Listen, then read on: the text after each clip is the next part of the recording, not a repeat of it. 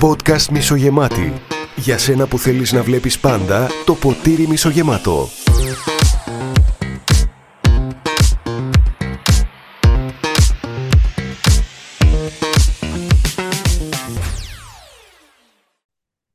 Εξετάσεις λοιπόν πλησιάζουν πανελλαδικές. Έχεις τίποτα να βοηθήσει τα παιδιά; Τίποτα, κανένα κόλπο, κάτι, πώς να διαβάζουν, κάτι. Ομολογώ ότι χαίρομαι πολύ που εγώ τα πέρασα και τα ξεπέρασα. Τα ζω όμως μια δεύτερη φορά με τα παιδιά. Βέβαια, δεν δίνουμε πανελλαδικές. Είμαστε στο γυμνάσιο. Εντάξει, εγώ ο ένας είναι στο γυμνάσιο, η άλλη είναι στο λύκειο, αλλά δεν δίνει πανελλαδικές. Εξετάσεις λοιπόν. Ο φόβος και ο τρόμος για κάθε παιδί στην επικράτεια. Άγχος, στρες, όχι μόνο για τα παιδιά, αλλά και για τους γονείς. Το ερώτημα είναι, θα έπρεπε να είναι έτσι ή μπορούμε να το κάνουμε λίγο καλύτερα; Ας ξεκινήσουμε με αυτό και μετά θα δώσουμε φυσικά κάποια χρήσιμα tips για το πώς μπορείς να διαβάσεις και να προετοιμαστείς για τις εξετάσεις καλύτερα.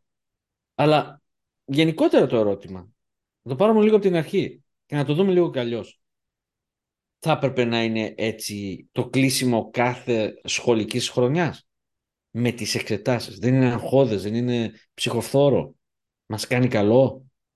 Οι εξετάσεις τι νομίζεις, ότι βοηθάνε τα παιδιά; Τι είναι οι εξετάσεις, είναι κάτι το οποίο βλέπεις στο τέλος ο καθηγητής εάν θυμάσαι την ύλη όλης της χρονιάς; Ή είναι απλώς κάτι το οποίο μπορεί να βοηθήσει αυτούς οι οποίοι δεν είναι καλοί μαθητές; Με ένα γραπτό να περάσουν την τάξη.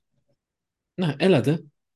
Τι είναι, άμα το σκεφτείς, θα αναρωτηθείς πραγματικά αν είναι κάτι καλό ή όχι. Γιατί περισσότεροι έτσι το γνωρίζουμε και έτσι το ακολουθούμε. Αλλά να αναρωτηθούμε λίγο ή το κάνουμε από συνήθεια. Δηλαδή, έχω δει σε άλλες χώρες τα πράγματα να λειτουργούν διαφορετικά, χωρίς εξετάσεις. Εγώ γεννήθηκα και μεγάλωσα στο εξωτερικό. Δεν είχαμε αυτό το στρες. Εννοείται ότι ήταν απαιτητική η σχολική χρονιά. Αλλά αυτό το πράγμα να σταματάνε τα μαθήματα και να έχω ένα μήνα εξετάσεις, το έζησα μόνο στο πανεπιστήμιο. Σε καμία περίπτωση στο γυμνάσιο. Μετά πήγα ελληνικό λύκειο και το έζησα. Εγώ μπορώ να τις δικαιολογήσω τις εξετάσεις στο πανεπιστήμιο ή και στην τελευταία χρονιά του σχολείου, ναι. Μπορώ να τις δικαιολογήσω ε, σαν ε, κάτι, α, αυτό ακριβώς που είπα πριν, για να δούμε τι θυμάσαι από όλο το σχολείο σου, να το πω έτσι. Τόσα χρόνια πριν στο σχολείο. Σαν το κλείσιμο, ναι. Τι θυμάσαι και εκεί πέρα, ας πούμε, πάνω να μπουν εξετάσεις. Αλλά τώρα για να περάσεις τη μία τάξη, να πας στην άλλη, εγώ το βλέπω μόνο σαν ε, ένα μέσο για να βοηθηθούν αυτοί που δεν έχουν καλούς βαθμούς. Μόνο έτσι. Ναι, όμως και για να γίνει αυτό για τους συγκεκριμένους, ταλαιπωρείται πάρα πολλοί κόσμος. Σου λέω, όλα τα παιδιά έχουν άγχος, γιατί και αυτοί που έχουν καλούς βαθμούς δεν θέλουν να τους χαλάσουν. Ναι, είναι και αυτό. Και αγχώνονται και οι γονείς. Εγώ δηλαδή αυτό το πράγμα που έζησα φέτος, αναρωτιέμαι αν πρέπει να γίνεται έτσι ή όχι. Και στεναχωριόμουν για τα παιδιά μου, γιατί δεν το περνάω αυτό. Δεν μ' αρέσει. Θα μου πεις τι προτείνεις. Ok, okay, υπάρχουν και άλλα μοντέλα στο σχολείο και δεν θα ήθελα να κάνουμε κάτι εδώ στην Ελλάδα επειδή το κάνουμε απλά χρόνια. Μπορούμε να το αιτιολογήσουμε λίγο αυτό γιατί κάνουμε τις εξετάσεις. Με επιχειρήματα όμως. Γενικά η εκπαίδευση δεν έχει εξελιχθεί τα τελευταία 50 χρόνια. Όπως ήταν. Υπάρχουν κάτι φωτογραφίες που δείχνουν πώς ήταν το κρυφό σχολείο και πώς είναι τώρα, ας πούμε. Και δείχνει και λέει βρείτε τις διαφορές και δεν υπάρχουν διαφορές. Δεν υπάρχει μια εξέλιξη, ναι, μια εξέλιξη κάτι, ένα update. Κρίμα. Κρίμα, γιατί οι απόψεις ότι κάτι δεν πάει καλά με το σχολείο και με τον τρόπο διδασκαλίας γίνεται όλο και πιο ισχυρή. Δεν είμαι expert, αλλά το έχω δει να λειτουργεί και καλύτερα. Αυτό απλά θέλω να πω. Ναι, γιατί δεν κάνουν το σχολείο καλύτερο; Πάμε πιο βαθιά τώρα, πολύ βαθιά πάμε τώρα και θα χτυπήσει το μαχαίρι το κόκαλο που λέμε τώρα και... Ε, ας χτυπήσει ρε. Τι θα συμβεί, θα μας κάνουν κράξουν οι καθηγητές; Η ουσία του σχολείου έτσι όπως υπάρχει τώρα βοηθάει ένα παιδί στο να μεγαλώσει και να γίνει τι; Να, κάθεται, να μπαίνει μέσα σε μια αίθουσα και να κάθεται σε μια ε, σειρά. Σε μαθαίνουν στο σχολείο να ενεργείς εντελώς ρομποτικά. Ότι πρέπει να πας εκεί να κάνεις αυτό έτσι, να διαβάζεις, να κάνεις τέτοιο. Δεν σου, δεν σου μαθαίνουν πράγματα τα οποία θα έπρεπε να σου τα έχουν μάθει, αλλά για κάποιο λόγο δεν τα μαθαίνουν. Η ύλη αλλάζει συνεχώς, ναι. αλλά τα ουσιώδες δεν στα μαθαίνουν. Δηλαδή δεν σου μαθαίνουν πώς πρέπει να μαθαίνεις. Δεν σου μαθαίνουν πώς να θυμάσαι κάποια πράγματα. Δεν σου μαθαίνουν πώς να διαβάσεις πιο γρήγορα. Αυτά είναι μερικά tips που θα πούμε στη συνέχεια μεταξύ. Ναι, ε, σε μαθαίνουν να ακολουθείς κάποιους κανόνες και κάποτε είχα την, την έχω ακόμα μάλλον, ότι βοηθούν το μυαλό σου να εξασκείται έτσι σε γνώσεις και τα λοιπά. Το μυαλό σου δηλαδή του μυαλού. Η εξάσκηση του μυαλού γίνεται, μπορεί να γίνεται καθημερινά με το διάβασμα απλώς. Ναι, να σου πω. Ε, εξασκούν όμως το μυαλό σου με πράγματα τα οποία στη διάρκεια της ζωής σου δεν θα παίξουν ρόλο καθόλου. Δηλαδή κάτι εξισώσεις στα μαθηματικά και τα λοιπά που χάνεις τόσο πολύ χρόνο για να τα μάθεις, για να δώσεις εξετάσεις και να πάρεις ένα καλό βαθμό, στην ουσία στο μέλλον δεν θα σε βοηθήσουν. Γιατί όλα γίνονται με διαφορετικό τρόπο. Δεν ξέρω τώρα ακριβώς γιατί θα πρέπει να μάθουμε αυτό το συγκεκριμένο μάθημα, το τι κάνει στο μυαλό μας, αλλά θα μπορούσαμε να το κάνουμε με πιο αισιόδης πράγματα. Δες λίγο. Ανέφερες κάποια πράγματα τα οποία δεν μαθαίνουν τα παιδιά όταν είναι στο σχολείο. Και όταν βγαίνουν έξω στην κοινωνία να γίνουν πολίτες που θα εργαστούν και θα βγάλουν το ψωμί τους, δεν γνωρίζουν τίποτα για οικονομικά. Δεν μπορούν να διαχειριστούν τα χρήματα. Δεν ξέρουν πώς να κάνουν οικονομία. Δεν ξέρουν πώς να επενδύσουν. Δεν ξέρουν να αξιολογήσουν καλές δουλειές. Δεν ξέρουν πώς πρέπει να ασκήσεις διοίκηση, πώς να αναπτύξεις αυτές τις δεξιότητες που θα παίξουν καθοριστικό ρόλο για το δικό σου μέλλον, για το δικό σου μισθό. Και θα μου άρεσε εμένα αν στο σχολείο έμπαιναν τέτοια μαθήματα που να προετοιμάσουν καλύτερα τον μαθητή, τον νέο, για να ανταπεξέλθει σε όλες αυτές τις δυσκολίες της ζωής καλύτερα. Ουσιώδες πράγματα. Αυτά που τα βλέπεις καθημερινά στη ζωή. Τέτοια έπρεπε να σου μαθαίνουν. Ναι. Αυτά πρέπει να τα ανακαλύψει κάποιος εφόσον τελειώσει και το πανεπιστήμιο ή το μεταπτυχιακό. Εγώ δυσκολεύτηκα στην πρώτη μου σωστή εργασία. Γιατί μέχρι τότε έφτιαχνα, ας πούμε, εργασίες για να βγάλω κάποια χρήματα για να τα εξοδέψω. Στην πρώτη μου εργασία, τη σοβαρή όμως, είχα μεγάλο πρόβλημα. Δεν ήμουν καλά προετοιμασμένος. Είχα βγάλει πανεπιστήμιο, όλα καλά. Δεν ήξερα όμως τίποτα από όλα αυτά τα skills. Έπρεπε να τα μάθω στην πορεία, στη διάρκεια. Θα μπορούσε το σχολείο και τα μαθήματα που γίνονται εκεί να με προετοιμάσουν καλύτερα. Να μην τα μάθω με το δύσκολο και σκληρό τρόπο. Σκέψω ότι πολλά παιδιά μαθαίνουν το μάθημα παπαγαλία που λέμε. Ναι, ε, Καμία ουσία. Δεν παίρνουν τίποτα απολύτως. Δηλαδή, το μόνο που κερδίζουν είναι η αποστήθηση. Αυτό. Το απόλυτο μηδέν. Ναι. Μερικές φορές δεν, δεν γνωρίζουν και τις λέξεις που λένε κιόλας. Δεν ξέρουν τι σημαίνουν οι λέξεις που λένε. Απλώς το μάθανε, έτσι το έγραφε μάλλον στο βιβλίο, το μάθανε ακριβώς, το είπαν ακριβώς και στο τέλος τους ε, πήρανε και 20 γι' αυτό, τους είπανε και μπράβο. Ναι. Δεν είναι όλα αδιάφορα. Μας... Όχι, εντάξει, δεν τα Υπάρχουν και ωραία πράγματα. Ναι, εντάξει. Δηλαδή, ιστορία, γεωγραφία, αυτά είναι χρήσιμα πράγματα. Δηλαδή, πού θα τα μάθεις; Κοίταξε, είναι και αυτό που λένε όλη η κοινωνικοποίηση που γίνεται στο παιδί, στο σχολείο. Που υπάρχουν υπόλοιποι μαθητέ που μπορεί να συνομιλεί. Δεν είναι κλεισμένο σε ένα σπίτι. Εντάξει, σίγουρα. Βέβαια, ναι, δεν, δεν γίνονται όλα λάθος. Εντάξει, ούτε οι expert είμαστε. Απλά θα μπορούσαμε να βάλουμε και στη θεματολογία πράγματα τα οποία αργότερα θα σε βοηθήσουν περισσότερο. Όπως σου είπα, να αναπτύξουμε λίγο κάποια skills. Διοίκηση, management, προγραμματισμός, time management. Δεν είναι σημαντικά. Το πώς θα διαχειριστείς τα χρήματα δεν είναι σημαντικό. Το πώς θα αναπτύξεις το μυαλό σου γενικά. Ναι. Πώς θα μπορέσεις να ηρεμήσεις, να αντιμετωπίσεις προβλήματα, να λύσεις προβλήματα. Problem solving, βέβαια. Πώς λύνονται τα προβλήματα; Γιατί να πρέπει όλα να τα ανακαλύψουμε αυτά με το δύσκολο τρόπο; από την εμπειρία. Ας έχουμε τα εφόδια πιο μπροστά. Δηλαδή, για να είναι ένας νέος έτοιμος για την αγορά εργασίας έτσι όπως πρέπει, θα πρέπει όλα αυτά να τα μάθει μόνος του. Να δουλέψει την προσωπική ανάπτυξη. Να διαβάσει βιβλία. Δεν ξέρω, ως νέος, να σου πω την αλήθεια, πιστεύω ότι το ποσοστό αυτών που θα ασχοληθούν με αυτό το πράγμα είναι μικρό. Γιατί να μην τα αναγκάζουμε αυτά τα παιδιά να τα μάθουν, αφού ξέρουμε ότι θα τα ωφελήσει. Όπως το κάνουμε με άλλα μαθήματα στο σχολείο. Τα αναγκάζουμε να διαβάσουν το συγκεκριμένο μάθημα. Και καλά κάνουμε. Αλλά να τα αναγκάσουμε να μάθουν και τα συγκεκριμένα που αναφέραμε πριν. Γιατί όχι, θα μου άρεσε εμένα. Εγώ πιστεύω ότι αυτά που λέμε μεταξύ μας τα έχουν σκεφτεί και άλλοι.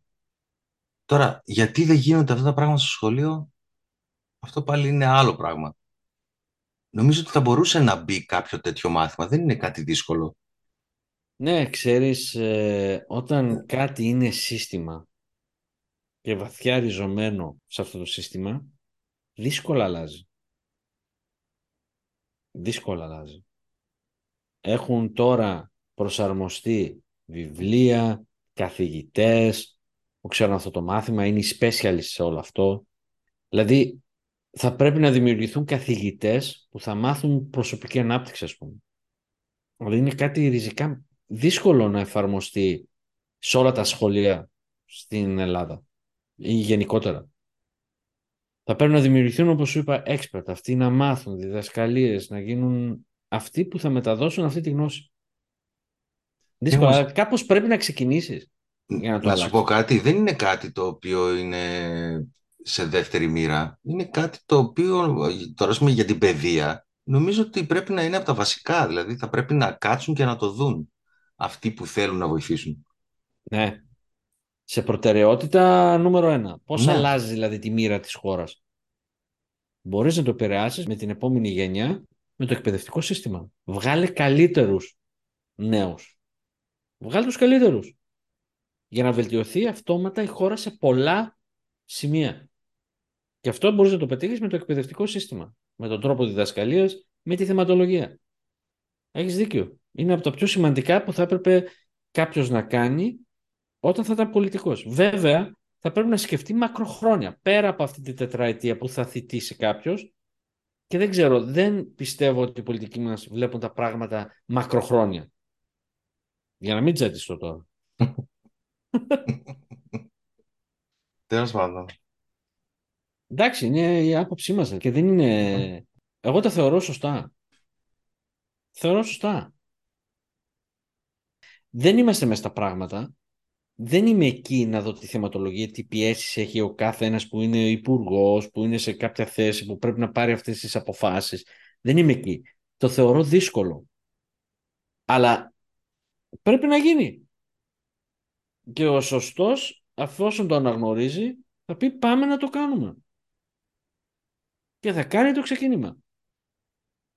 Εμείς έχουμε αυτή τη στιγμή πολιτικούς, έχουμε καθηγητές που θέλουν απλά να περάσει η φάση, η περίοδο, εκεί που βρίσκονται αυτοί, η τετραετία που αναφέρομαι. Αυτό θέλουμε. Λοιπόν, έλα να βοηθήσουμε λίγο τα παιδιά κάπως. Πάμε. Λοιπόν, να τους πούμε για το πώς πρέπει να διαβάζουν. Υπάρχει τεχνική Pomodoro, η οποία βγάζει όλους τους περισπασμούς που μπορεί να έχεις και διαβάζεις συνειδητά για 20 με 25 λεπτά. Βάζεις ένα χρονόμετρο δίπλα σου, διαβάζεις για 20 λεπτά εκεί συγκεντρωμένος, χωρίς περισπασμούς, χωρίς κινητά, χωρίς τίποτα. Και μετά από αυτό το 20 λεπτό κάνεις ένα διάλειμμα 5-10 λεπτά και μετά ξανακάνεις πάλι ακόμα ένα 20 λεπτό. Άλλα 5-10 λεπτά, ξανά πάλι ένα 20 λεπτό. Αυτό γίνεται γιατί συνήθως όταν διαβάζουμε κάτι, μας μένει πιο εύκολα αυτό που έχουμε διαβάσει στην αρχή και στο τέλος. Οπότε, κάνοντας μικρά χρονικά διαστήματα διαβάσματος, θυμόμαστε παραπάνω πράγματα. Μόλις κάνουμε αυτό το 20 λεπτό, αμέσως μετά προσπαθούμε να δούμε τι έχουμε θυμηθεί από αυτό εδώ. Και συνεχίζουμε έτσι. 20 λεπτό, διάλειμμα. 20 λεπτό, διάλειμμα. 20 λεπτό, διάλειμμα. Ωραία. Καμιά φορά όταν διαβάζετε, σας έρχονται κάποιες σκέψεις στο μυαλό σας. αντί να τις ε, σταματήσετε αυτές τις σκέψεις και να αντισταθείτε, καθίστε και γράψτε τις κάπου δίπλα σε ένα σημειωματάριο. Έτσι, με αυτόν τον τρόπο, καταφέρνετε να τις απομακρύνετε από τις σκέψεις σας για να μπορέσετε να ολοκληρώσετε το διάβασμα. Μετά μπορείτε να ασχοληθείτε με αυτές. Να ξέρετε πάντα ότι η μάθηση εξαρτάται από τη διάθεση που έχουμε κάθε φορά. Υπάρχουν κάποιες ε, συνήθειες για να μαθαίνεις γρηγορότερα και καλύτερα. Μία είναι η ενεργό ανάκληση που λέμε. Δηλαδή να ξαναδιαβάζεις το υλικό που μελετάς, να κλείνεις το βιβλίο, να λες αυτά που θυμάσαι και μετά να ξανακοιτάς και να βλέπεις πόσο θυμήθηκες. Αυτό είναι η πιο απλή μέθοδος που υπάρχει, αλλά αυτό εδώ πέρα θα πρέπει να επαναλαμβάνεται τουλάχιστον τέσσερις φορές. Μετά, αυτά που έχεις διαβάσει θα πρέπει να τα κάνεις μια επανάληψη σε αυξανόμενα διαστήματα, δηλαδή κάποια επανάληψη μετά από μία ώρα, κάποια επανάληψη μετά από τρεις ώρες. Αυτό συνεπάγεται ότι θα έχεις και τον απαραίτητο χρόνο για να διαβάσεις. Ένα βασικό είναι ότι θα πρέπει να διαχειρίζεστε την ε, διάθεση που θα έχετε. Καθίστε εκείνη τη στιγμή και διαβάστε αυτό που θέλετε να διαβάσετε, σαν να πρόκειται να μάθετε κάτι που θα σας αλλάξει τη ζωή. Καθίστε ευθεία, παραδείγματος χάρη, αν καμπουριάζετε, ε, παρεμποδίζετε την αναπνοή σας και αυτό το να παρεμποδίζετε την αναπνοή σας προκαλεί κάποια κόποση. Ας πάρουμε ένα παράδειγμα. Καθίστε σε μια καρέκλα και καμπουριάστε. Κοιτάξτε κάτω, αρχίστε να παίρνετε ρηχές αναπνοές και γενικά έτσι συνεφριωθείτε. Αισθάνεστε κάποια παρακίνηση. Τώρα ακριβώς το αντίθετο. Ισιώστε τον κορμό σας και χαμογελάστε. Καταλαβαίνετε τη διαφορά; Υπάρχουν ε, κάποια tips που μπορούν να σας βοηθήσουν. Ε. Άμα χρησιμοποιήσετε παραδείγματος χάρη και την οσμή. Λένε ότι το δεντρολίβανο βελτιώνει τη μνήμη και η μέντα και το λεμόνι τη συγκέντρωση. Υπάρχει ένα κόλπο που το έκανα παλιά εγώ όταν διάβαζα. Την ώρα που πήγαινα να μελετήσω κάτι για κάποια εξέταση, έβαζα ένα άρωμα στον καρπό. Διάβαζα και μετά όταν πήγαινα να δώσω εξετάσεις, ξανά έβαζα πάλι το ίδιο άρωμα αυτό εδώ πέρα στον καρπό και έτσι βοηθούσα στην ικανότητα ανάκλησης που λέμε. Επίσης κάτι ακόμα που θα μπορούσε να σας βοηθήσει είναι η μουσική αλλά κάποια συγκεκριμένη μουσική. Είναι η μουσική μπαρόκ, αυτή που σε φέρνει σε βαθιά συγκέντρωση. Τέτοια μουσική σίγουρα δεν είναι για τα παιδιά της ηλικίας, αλλά όταν είναι να διαβάσετε, μια τέτοια μουσική είναι η μουσική του Μπαχ, του Χέντελ, του Τέλεμαν. Κάτι ακόμα που θα μπορούσε να σας βοηθήσει είναι να κρατάτε σημειώσεις, αλλά να καταλαβαίνετε γιατί κρατάτε αυτές τις σημειώσεις και επίσης να τις κρατάτε με το δικό σας λεξιλόγιο και στο αριστερό μέρος της σελίδας να κρατάτε αυτές τις σημειώσεις που θέλετε, αλλά στο δεξί μέρος να γράφετε τις εντυπώσεις σας από αυτές τις σημειώσεις που έχετε κρατήσει. Να αναρωτιέστε πώς μπορώ να τις χρησιμοποιήσω, γιατί να τις χρησιμοποιήσω, πού θα με βοηθήσουν. Και επίσης, αφού σταματήσετε να κρατάτε τις σημειώσεις, θα πρέπει να τις διαβάσετε αμέσως για να δείτε τι έχετε γράψει. Τρία πράγματα που μπορούν να σας ερεμήσουν και να σας χαλαρώσουν από το στρες. Το πρώτο είναι να παίρνετε αναπνοές, σε χρονικό διάστημα 4, 7, 8, έτσι λέγεται. Δηλαδή εκπνεύστε με ένταση στην αρχή, μετά κλείστε το στόμα και πάρτε μια αργή αναπνοή από τη μύτη μετρώντας μέχρι το 4, κρατάτε την αναπνοή σας μετρώντας μέχρι το 7 και μετά εκπνέετε από το στόμα δυνατά μετρώντας μέχρι το 8. Πάρτε συνολικά 4 τέτοιες αναπνοές. Μετά κάτι άλλο που μπορεί να σας προκαλεί στρες, καθίστε και ολοκληρώστε το και τρίτον, προγραμματίστε κάποιους περισπασμούς που μπορεί να έχετε. Δηλαδή, πείτε ότι θα ασχοληθώ με αυτό εδώ πέρα το πράγμα εκείνη την ώρα συγκεκριμένη. Τώρα, πώς μπορείτε να θυμόσαστε έναν μεγάλο όγκο πληροφοριών; Πρώτον, βάζετε λέξεις κλειδιά ή φράσεις ή ρητά από αυτόν τον όγκο και φαντάζεστε ένα μέρος που ήδη γνωρίζετε καλά και τοποθετείτε αυτές τις λέξεις πάνω σε κάποια συγκεκριμένα πράγματα που υπάρχουν σε αυτό το χώρο. Και μετά σκέφτεστε ένα μονοπάτι που περνάει μέσα από αυτό εδώ πέρα το μέρος και σκεφτείτε ότι το διασχίζετε με τη φορά που πάει το ρολόι. Και έτσι το κάνετε σαν ιστορία και το θυμόσαστε πιο εύκολα. Αυτό γίνεται γιατί οι περισσότεροι σκέφτονται με εικόνες και όχι με λέξεις. Επίσης, όταν διαβάζετε, δεν χρειάζεται να πείτε όλες τις λέξεις, ούτε κάποιες λέξεις που είναι συνδετικές όπως το γιατί, το ότι. Αυτά μπορείτε να μην τα πείτε και έτσι να διαβάζετε πιο γρήγορα. Επίσης, όταν διαβάζετε και έχετε το δάχτυλο πάνω στις λέξεις που διαβάζετε, εισάγετε στη διαδικασία της μάθησης και μια ακόμα αίσθηση, αυτή την αίσθηση της αφής. Επίσης, ε, τρεις συμβουλές ακόμα για καλύτερη ανάγνωση. Να κρατάτε το βιβλίο όρθιο. Αν είναι επίπεδο το βιβλίο πάνω στο γραφείο, τότε κοιτάζετε τα γράμματα υπογωνία και έτσι κουράζετε τα μάτια σας. Ή θα καπουριάζετε για να δείτε καθαρά τα γράμματα και αυτό μειώνει την οξυγόνωση και προκαλεί κόπωση. Και το καλύτερο που θα σας συμβούλευα είναι να κάνετε το διάβασμα συνήθεια. Είμαι σίγουρος ότι αυτά θα βοηθήσουν πολύ τους μαθητές εκεί έξω στην προσπάθεια τους να γράψουν στις εξετάσεις και κακά τα ψέματα το να μπορείς να διαβάσεις αποτελεσματικά, παραγωγικά και έξυπνα θα βοηθήσει πολύ το να βγάλετε από αυτή τη διαδικασία το μέγιστο καλό για σας. Εγώ πιστεύω ότι αυτά θα βοηθήσουν και οποιονδήποτε κάθεται και διαβάζει. Το να μπορείς να διαβάσεις περισσότερες λέξεις στο λεπτό που λέμε νομίζω ότι θα βοηθήσει και οποιονδήποτε. Και να μπορεί να θυμάται και πιο εύκολα αυτά τα πράγματα που διαβάζει. Αλλά σίγουρα θα Ναι. βοηθήσει τα παιδιά που τώρα είναι για τις εξετάσεις. Ναι, φυσικά. Άρα λοιπόν, θα χαρούμε για τα δικά σας σχόλια στην ιστοσελίδα μας μισογεμάτη.com, στα social media, στα κανάλια μας ως Μισογεμάτη, θα μας βρεις στο YouTube, Instagram, TikTok, Spotify. Ακολούθησε μας κιόλας για να ενημερώνεσαι πάντα όταν βγάζουμε νέο περιεχόμενο. Βάλτε μας βαθμολογία, μην το ξεχάσετε αυτό. Θα χαρούμε να είσαστε κοντά μας και στο επόμενο επεισόδιο. Εμείς πάντως εδώ θα είμαστε. Ως τότε, γεια σας. Γεια σας.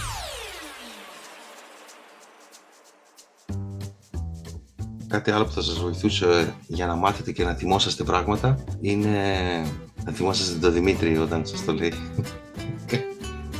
Αυτή είναι η καλύτερη στιγμή στο podcast. Εγώ κοιτάω εδώ πέρα τις σελιδούλες, εσύ μιλάς. Ωραίο κλείσιμο να κάνεις σε παγάση. Άσε μας. λέει.